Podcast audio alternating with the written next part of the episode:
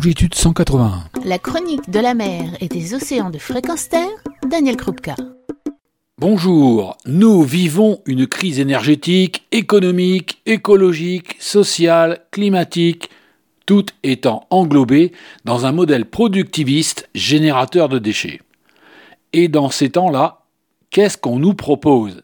Des mots, oui, des mots, des mots dont on vide ou on dérobe le sens. Et dans la liste des expressions sémantiques qui sentent bon le marketing et la communication, je vous en donne quelques-unes. Économie verte, économie bleue, et tout dernièrement, le plan de résilience.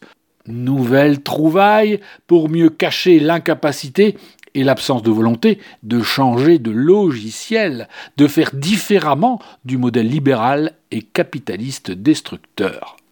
Car la résilience dont on parle, c'est la résilience de la finance et des conditions pour que surtout rien ne change.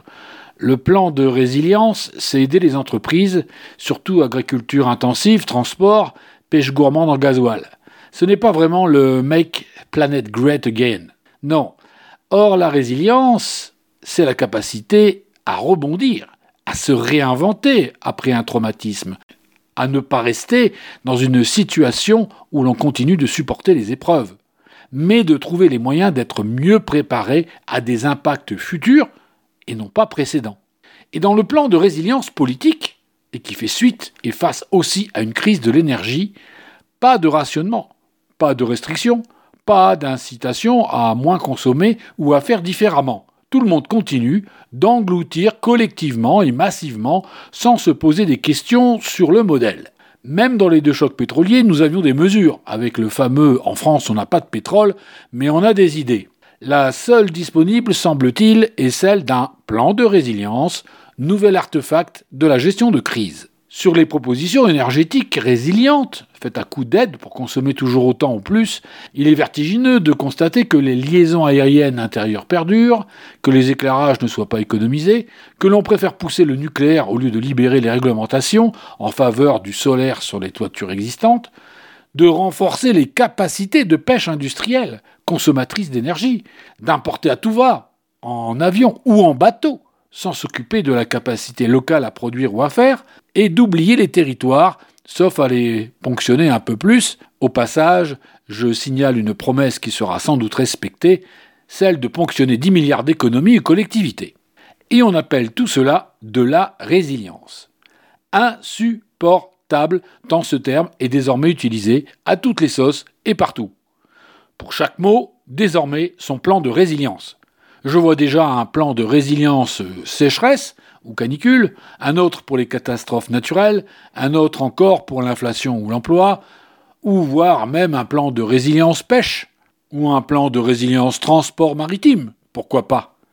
Tout cela sans jamais s'attaquer au modèle qui nous a mis au bord de l'abîme, en nous mettant au milieu d'une montagne de déchets de toute nature, en éliminant une majeure partie de la biodiversité, en polluant la planète jusque dans nos propres entrailles. Car la résilience, elle ne vient pas de ces plans à la gomme pour perdurer, mais bien de la capacité propre à chacun, autour de lui, d'un collectif, d'une commune ou d'un bien commun, de prendre en main sa destinée et celle des générations à venir, à résister au mirage de consommation inutile, de modèles incohérents et non respectueux du vivant. Une capacité à rétablir, pas à pas, mais avec constance, dans nos vies, des changements radicaux pour diminuer notre impact individuel. Par ailleurs, j'ai bien peur que la marque de résilience soit la bonne excuse pour ne rien faire.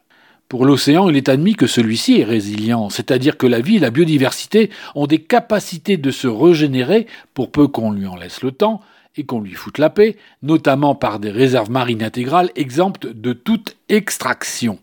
Mais la résilience de l'océan ne deviendra-t-elle pas la réponse politique apportée pour ne rien faire pour sauver l'océan des catastrophes en cours? J'en ai peur, mais je n'en ai pas la réponse. Mais un spécialiste en communication politique trouvera peut-être un nouveau terme à ajouter pour verdir, bleuir les propos politiques, en clair, à nous faire passer des vessies pour des lanternes. Retrouvez et podcastez cette chronique sur notre site fréquence